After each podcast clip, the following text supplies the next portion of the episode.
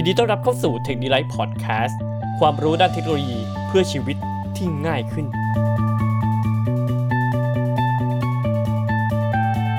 Tech d e l i g h t Podcast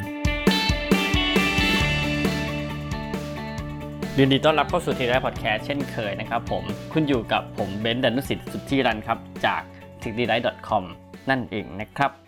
เอาล่ะวันนี้เรามาในหัวข้อของ วิธีเปลี่ยนคนจาก low tech เป็นคน high tech ใน 1 เดือนนั่นเองนะครับ ผมเชื่อว่านะครับมีหลาย ๆ คนนะครับที่คิดว่าตัวเองเป็นคน low tech นะใช่ไหมแล้วก็ผมเองก็มีเพื่อนนะครับหลายคนเลยที่บอกว่าตัวเองแบบว่า low tech นะแล้วก็เหมือนกับว่าจะทำอะไรกับคอมพิวเตอร์ หรือว่ามือถือไม่ค่อยเป็นนะครับ ก็คือว่าซื้อมาสามหมื่นใช้พันห้าอะไรอย่างนี้นั่นแหละครับ เดี๋ยววันนี้เราจะมาคุยกันเรื่องนี้นะครับว่า เอ๊ะทำไมคนที่เขาไฮเทคเนี่ยเขาทำอะไรได้หลายอย่างจัง แต่ทำไมบางคนถึง low tech นักนะครับ และนี่จริงๆ เป็นคำถามที่ค่อนข้างตอบได้ยากนะครับว่าทำไมความแตกต่างของคนที่ low tech กับไฮเทคเนี่ยมันต่างกันอย่างไร แต่หลังจากที่ผมมาลองนั่งคิดดูนะครับว่า เอ๊ะมี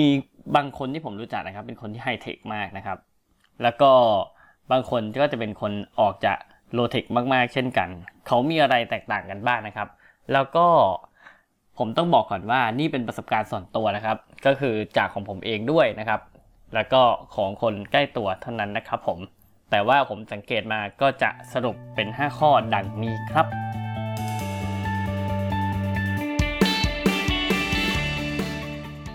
ข้อที่หนึ่งครับผม เขาเหล่านั้นครับมักจะไม่กลัวเทคโนโลยี หมายความว่าคนเหล่านั้นครับมักจะกล้าที่จะเข้าไปลองใช้เทคโนโลยีใหม่ๆ เสมอนะครับ ก็คือไม่ว่าจะเป็นโปรแกรมนะครับที่เพิ่งเปิดตัวใหม่ๆ หรือว่าเป็นแอปใหม่ๆ ก็ตามนะครับ ก็มักจะเข้าไปลองเสมอนะครับ ก็คือ จะคอยพยายามเสิร์ชหาแอปใหม่ๆ หรือโปรแกรมใหม่ๆ อยู่เสมอ เพื่อที่จะไม่ต้องทนทำงานแบบเดิมๆต่อไปนะครับยกตัวอย่างเช่นผมเองนะครับ คือผมเองก็เคยเป็นพนักงานบริษัทนะครับ แล้วก็เคยมีลูกน้องหลายคนนะครับผม การที่เราเนี่ยจะทราบสถานะการทำงานของน้องทุกๆคนนะครับ มันจะค่อนข้างยากเพราะว่าจะต้องให้ทุกคนเนี่ยมาคอยเขียนบอร์ดในตอนเช้านะครับนึกออกไหมลองนึกนึกหน้าตาออฟฟิศนะครับ ก็จะมีบอร์ดบอร์ดขาวบอร์ดหนึ่งนะครับ อยู่ที่กำแพง หลังจากนั้นเนี่ยลูกน้องก็จะต้องมาคอยเขียนบอร์ดนะครับ ว่าเออคนที่หนึ่งทำงานอะไรไปถึงไหนแล้วนะครับ แล้วก็มี status เป็นอย่างไรบ้างนะครับ ก็ให้หลาย ๆ คนช่วยร่วมกันเขียนนะครับ แล้วมันจะค่อนข้างเหนื่อยและเสียเวลาเนื่องในว่า เวลาที่มีการอัปเดต status อันไหนมีอันเก่าก็จะต้องลบออก อันไหนใหม่ก็จะต้องเลื่อนขึ้นไปอยู่อันดับ 2 อะไรแบบนี้ครับ ก็ต้องทำให้ต้องเคลียร์หรือลบกระดานบ่อยๆ นั่นเอง ซึ่งผมเองนะครับ ก็เจอลักษณะการทำงานแบบนี้ส่งต่อมาจากหัวหน้าหรือรุ่นพี่อีกทีหนึ่งที่เขาทำงานอย่างนี้มันเป็นประจำนะครับ แล้วก็คนญี่ปุ่นก็มักจะชอบด้วยนะครับ เพราะว่าต้องการให้นายเห็น status แบบนี้ชัดๆนะครับ แต่ว่าในการทำงานจริงมันค่อนข้างยุ่งยากอย่างที่ผมบอกเมื่อกี้นี้ ผมจึงไปลอง search หาพวกโปรแกรมหลาย ๆ ตัวนะครับ แล้วก็เป็นแอปหลาย ๆ ตัวที่สามารถจะเอามาใช้งานเรื่องเกี่ยวกับพวกเกี่ยวกับ task เรื่องการทำงานเนี่ยนะครับผม ซึ่งจริง ๆ แล้วตอนนั้นที่ผม search หาเนี่ย Trello ยังไม่ออกนะครับ ก็ไปได้ตัวหนึ่งชื่อว่า Wishlist ครับ ก็สามารถนำมาใช้ในงานได้เป็นอย่างดีนะครับ คือว่าก็สามารถเช็ค status การทำงานของลูกน้องได้แบบ real time เลยนะครับผม เพราะฉะนั้นแล้วเนี่ยเราก็จะไม่ต้องไปคอยถามนะ แล้วก็เวลาที่หัวหน้าของเราเองถามเนี่ย เราก็สามารถตอบเขาได้อย่างทันทีว่า เอ้ย ตอนนี้เนี่ยไอตัวงานของเรามันถึงไหนแล้วนะครับ เพราะฉะนั้นเราก็จะดูน่าเชื่อถือมากขึ้นฮ่ฮดูมีเทคโนโลยีติดตัวเสมออ่าเขาถามทียกโทรศัพท์ เช็คปุ๊บปั๊บตอบเลยอะไรอย่างนี้เป็นต้นนะครับผม เอาละข้อที่ 1 ผ่านไปนะครับ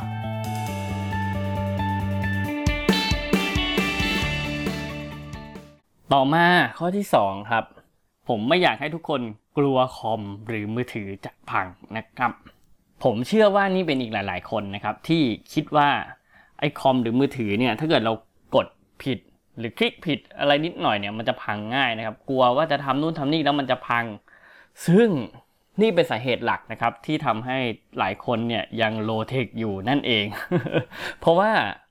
ไอตัวคอมเนี่ยมันมีโปรแกรมใหม่ๆ มากมายหรือว่ามันมีหลายส่วนอยู่ในนั้นมากมายเลย หลายฟังก์ชันที่คุณเนี่ยไม่รู้มาก่อน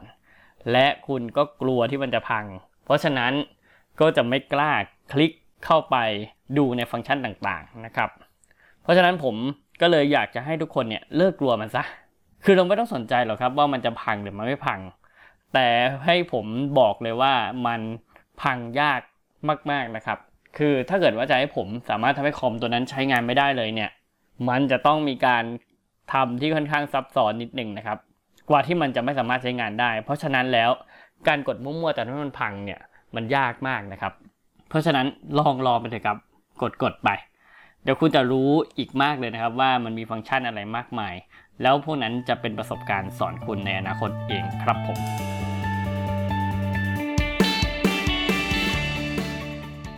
ข้อที่ 3 อย่าใช้แต่ฟังก์ชันเดิมๆ ตลอดชั่วอายุของคุณ คือคุณเข้าใจไหมว่า ผมนะ เชื่อว่ามีหลาย ๆ คนเลยที่กำลังฟังอยู่ตอนนี้เนี่ยใช้โปรแกรมเดิมนะครับ แต่ว่าใช้ฟังก์ชันเดิมๆเนี่ยมาตลอดละ 5 ปีที่ผ่านมา ก็ยังใช้ฟังก์ชันเดิมๆอยู่นะครับ ยังไม่เคยคลิกปุ่มที่ไม่เคยใช้ในโปรแกรมนั้นเลยนะครับ คือในโปรแกรมโปรแกรมหนึ่งสมมุติผมยกตัวอย่างเช่น Excel เนี่ย มันมีปุ่มมากมายเลยนะครับ แต่ใน 5 ปีที่ผ่านมาเนี่ย คุณลองนึกออกกลับไปว่า คุณได้กดปุ่มอื่นบ้างไหมนอกจากปุ่มเดิมๆที่คุณใช้อยู่ นั่นแหละครับ ถ้าเกิดคุณยังเป็นคนที่ยังใช้ปุ่มเดิมๆอยู่ ใช้ฟังก์ชันเดิมๆอยู่นะครับ นั่นจะทำให้คุณโลเทคไปโดยปริยาย คือจะสังเกตว่าถ้าเกิดคนที่เขาไฮเทคหน่อยนะครับ เวลาเราถามอะไรนะเขามักจะตอบได้เป็นอย่างดี ตอบได้เหมือนรู้ไปหมดอะแต่จริงๆเพราะว่าเขาเหล่านั้นนะครับ ได้ลองกดแล้วก็ลองใช้โปรแกรมนั้นอะจนแบบโปร่งทุกฟังก์ชันแล้วนั่นเองนะครับ คือถ้าเกิดว่าคุณใช้ผมอยากให้คุณลองกดฟังก์ชันอื่น ๆ ดูบ้างนะครับผม เช่น ถ้าเกิดคุณใช้ Excel นะครับ คุณเคยกดเข้าหน้า Formula ไหมครับ มันจะมีแท็บ Formula ด้านบน ถ้าคุณยังนะครับไปลองกดดูนะครับ หรือคุณใช้แค่สูตรตำหรือ average อย่างเดียวหรือเปล่า คุณเคยได้ยิน conditional formatting ไหมครับ หรือคุณเคยรู้จัก pivot table ไหมครับ สิ่งเหล่านี้นะครับจะช่วยงานคุณได้มากเลย ถ้าเกิดคุณทำงานแบบปกตินะครับ คุณอาจใช้เวลาถึง 5 ชั่วโมงในการสรุป Data แต่ถ้าเกิดคุณใช้อะไรใหม่ๆนะครับหรือสิ่งเหล่านี้เนี่ยอาจทำให้คุณทำงานไม่ถึง 1 นาทีด้วยซ้ำนะครับ และจะทำงานเพียงแค่ครั้งเดียว แล้วไม่ต้องมาทำซ้ำอีกหลายรอบอีกด้วยนะครับ เพราะฉะนั้นแล้วลองกดดูครับ มีปุ่มอีกมากมายในโปรแกรมนั้น ใช้ให้หมดนะครับ ถ้าไม่เข้าใจถาม Google กับ YouTube นะครับผม หรือ Help ในตัวโปรแกรมเนี่ยช่วยได้มากนะครับ บางทีคุณจะค่อนข้างรำคาญนะครับกับไอตัว Help ที่บางทีมันขึ้นมาถามเรา หรือขึ้นมาบอกเราเนี่ยว่าเฮ้ยต้องทำอย่างนั้นอย่างนี้นะ แล้วก็จะกดปิดแบบ automatic กดปิดน่ะเข้าใจไหมคือเด้งปุ๊บปิดปั๊บคือเรายังไม่ทันอ่านเลยว่ามันพูดว่าอะไรนะ จริง ๆ สิ่งเหล่านั้นเนี่ยมันสามารถบอกให้คุณสามารถทำงานในฟังก์ชันต่างๆ ของโปรแกรมได้นะครับ เพราะฉะนั้นอ่านสักนิดหนึ่งนะครับ ผมก็จะช่วยได้เยอะนะครับ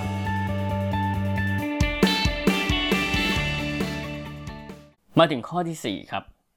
ในข้อที่ 4 นี้ ผมอยากให้คุณเริ่มนะครับ ดูฟังข่าวเทคโนโลยีใหม่ ๆ เสมอนะครับ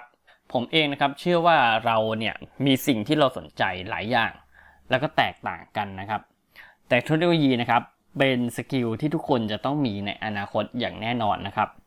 เพราะที่ทำงานคุณนะครับจะเริ่มนำเทคโนโลยีต่างๆ เข้ามาใช้นะครับ เพราะฉะนั้นเกิดว่าคุณเนี่ยพัฒนาตัวเองให้ใช้เทคโนโลยีได้เก่งกว่าคนอื่นแล้วเนี่ยคุณจะมีโอกาสนะครับไม่ต้องมาคอยเปลี่ยนตอนที่เขาเปลี่ยนแล้วนะครับ นั่นคือการเปลี่ยนเพื่อการอยู่รอด แต่การเปลี่ยนก่อนนะครับ จะทำให้คุณเนี่ยเก่ง คุณรับรู้ข่าวสารใหม่ๆคุณจะเก่งกว่าคนอื่นนะครับ แล้วคุณจะได้รับโอกาสที่ดีกว่าคนอื่นเช่นกัน เพราะว่าตอนนี้เนี่ยโลกของเราเนี่ยมันเปลี่ยนไปเยอะมากเลยนครับ แล้วก็ในปี 2020 เนี่ย 5G อะไรก็จะเข้ามากันหมดแล้วนะครับ แล้วก็จะมีการเดินทางผ่านไฮเปอร์ลูปแบบความเร็วเป็นพันอะไรอย่างเงี้ยครับ คือมันเยอะมาก ตอนนี้โลกเราไปไกลมากแล้วนะครับ เพราะฉะนั้นเนี่ยสิ่งเหล่านี้นะครับ ผมอยากให้คุณเนี่ยศึกษาข่าวสารนี้ให้มากนะครับ แล้วคุณจะดูเก่งขึ้นนะครับ ดูคูลมากๆในสายตาเพื่อนๆของคุณ หรือ เพื่อนร่วมงานของคุณแน่นอนอย่าครับ ผม แล้วเอาความเอาความคูลมาล่อเนี่ยนะได้ด้วยเหรอ เอาเป็นว่าถ้าคุณเก่งนะคุณจะคูลไปเองโอเคนะครับผม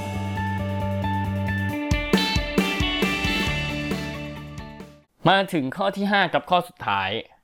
ลองครับ ลองใช้เทคให้ลึกๆ หมายความว่ายังไง คือหลายคนนะครับมักจะใช้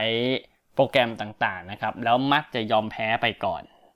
คือไอ้โปรแกรมหรือแอปต่างๆเนี่ยบางทีเราการใช้งานครั้งแรกเนี่ยมันจะดูยุ่งยากนะครับ แต่ว่าทั้งที่เราเนี่ยยังไม่รู้เลยว่าจริง ๆ แล้วเนี่ยเมื่อใช้มันไปจนสุดแล้วเนี่ยมันดีหรือไม่ดี จริง ๆ ผมก็ยอมรับว่าหลายแอปนะครับที่เป็นโปรแกรมที่ใช้งานยากจริง ๆ นะครับ แล้วมันยากที่จะทำความเข้าใจด้วย แถมเมื่อใช้ไปจนสุดแล้วเนี่ยมันไม่ได้ดีสักเท่าไหร่ด้วยนะครับ มันทำให้เราเสียเวลาไปไม่ใช่น้อย แต่ว่า ก็มีโปรแกรมอยู่ไม่น้อยครับ ที่เป็นโปรแกรมที่ดีนะครับ ดีมากช่วยให้ชีวิตเราสบายขึ้นมาก แต่การใช้งานช่วงแรกเนี่ยกว่าที่เราจะเริ่มเข้าใจมันเนี่ยก็จะต้องใช้เวลากับมันสักนิดนึงนะครับ เพราะฉะนั้นเนี่ยผมอยากให้ลองนะครับลองใช้โปรแกรมนั้นให้ลึกๆหน่อยอ่าไม่ว่าจะเป็นพวกแอปในมือถือต่างๆนะครับ มันจะมีแอปบางตัวที่ช่วยให้ชีวิตคุณสบายขึ้น ลองเข้าไปโหมดพวกเกี่ยวกับสมมุติเข้า App Store นะครับ ก็ลองเข้าไปเกี่ยวกับเรื่องของ productivity นะครับ มันก็จะมีพวกแอปต่างๆ ที่คอยช่วยให้ชีวิตคุณสบายขึ้นนะครับ เกี่ยวกับการทำงานเยอะแยะไปหมดเลยนะครับ ลองเข้าไปเสิร์ชหาดูในนั้นมีมากมายนะครับผม ให้ลองโหลดมาแล้วลองใช้ด้วยตัวเองนะครับ แล้วก็คุณเนี่ยจะได้ความเข้าใจเหล่านั้นมาเองนะครับ ซึ่งผมอยากให้เข้าใจอย่างนี้ครับว่าโปรแกรมเนี่ยมันถูกสร้างขึ้นมาจากพื้นฐานความเข้าใจของมนุษย์นี่แหละครับ แล้วมันเหมือนกันหมดนะครับ คือว่าถ้าเกิดเราเนี่ยเข้าใจโปรแกรมนะครับ มันจะมีสเต็ปการใช้งานที่เหมือนเหมือนกันหมดเลยนะครับ ถ้าเกิดคุณเข้าใจ คุณได้ลองใช้บ่อยๆนะครับ คุณจะมีประสบการณ์มากขึ้นเรื่อยๆนะครับ แล้วมันจะมีมากขึ้นเรื่อยๆ จนในถึงระดับที่คุณมีมากพอแล้ว จะทำให้การใช้งานใหม่ ๆ ของคุณเนี่ยสามารถทำงานมันได้อย่างทันทีเมื่อคุณเปิดขึ้นมา คือ คุณเข้าใจเหมือนกับว่าเข้าใจสตรัคเจอร์ของตัวแอป แล้วตัวโปรแกรมต่างๆ แล้วนะครับ ไม่ว่าคุณจะเปิดโปรแกรมใหม่ยังไงขึ้นมาก็ตามเนี่ย คุณจะใช้เวลาเรียนรู้เนี่ยแค่แป๊บเดียว นั่นจึงไม่แปลกเลยว่าคนที่เป็นคนไฮเทคนะครับ เมื่อเขาไม่รู้นะครับ สมมติเราเอาปัญหาของมือถือนะครับ ไปถามคนคนหนึ่ง ซึ่งเขาเป็นคนไฮเทคแต่เขาไม่เคยเจอปัญหานี้มาก่อนเลย แต่แป๊บเดียวนะครับ เขาจะสามารถแก้ไขปัญหานี้ได้ให้กับคุณได้นะครับ นั่นหมายความว่าเขาเนี่ย ทราบสตรัคเจอร์ของการทำงานของแอป หรือโปรแกรมหรือมือถือนั้นแล้วนะครับ เพราะฉะนั้นการจะหาอะไรเนี่ยเขาจะหาเป็นขั้นเป็นตอนและก็เข้าใจมันได้เป็นอย่างดีนะครับผม เพราะฉะนั้นนี่คือประสบการณ์ที่คุณจะต้องสะสมจากการใช้เทคให้มันลึกๆกว่านี้นะครับ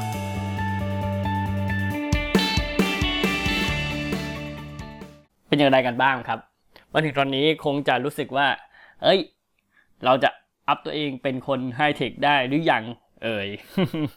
อะเดี๋ยวผมจะของสรุปให้ฟังนะครับ 5 ข้อที่ผ่านมามีดังนี้ครับ 1. คุณต้องไม่กลัวเทคโนโลยีครับ ข้อ 2. คุณต้องไม่กลัวว่าคอมหรือมือถือของคุณจะพังนั่นเองนะครับ ส่วนข้อที่ 3. อย่าใช้แต่ฟังก์ชันเดิมๆตลอดช่วงอายุของคุณนะครับผม ข้อ 4. ดูและฟังข่าวเทคโนโลยีใหม่ ๆ อยู่สม่ำเสมอนะครับ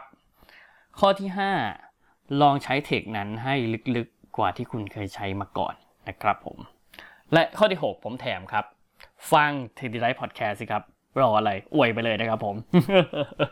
อ้าว มาถึงตรงนี้นะครับ ถ้าคุณมาถึงนี้ผมยินดีด้วยที่คุณจะได้เปลี่ยนแปลงตัวเองนะครับ จากคน low tech เป็นคนไฮเทคสักทีนะ เพราะฉะนั้นแล้วอย่าลืมนำไปใช้กันนะครับ แล้วก็อย่ากลัวเพราะเทคมีหน้าที่เกิดมาให้คนอย่างเราเราๆ ใช้นั่นเองนะครับผม วันนี้ขอได้รับความขอบคุณจากผมเบนซ์ดนุสิทธิ์สุทธิรันและ t e c h d e l i g h t c o m วันนี้สวัสดีครับ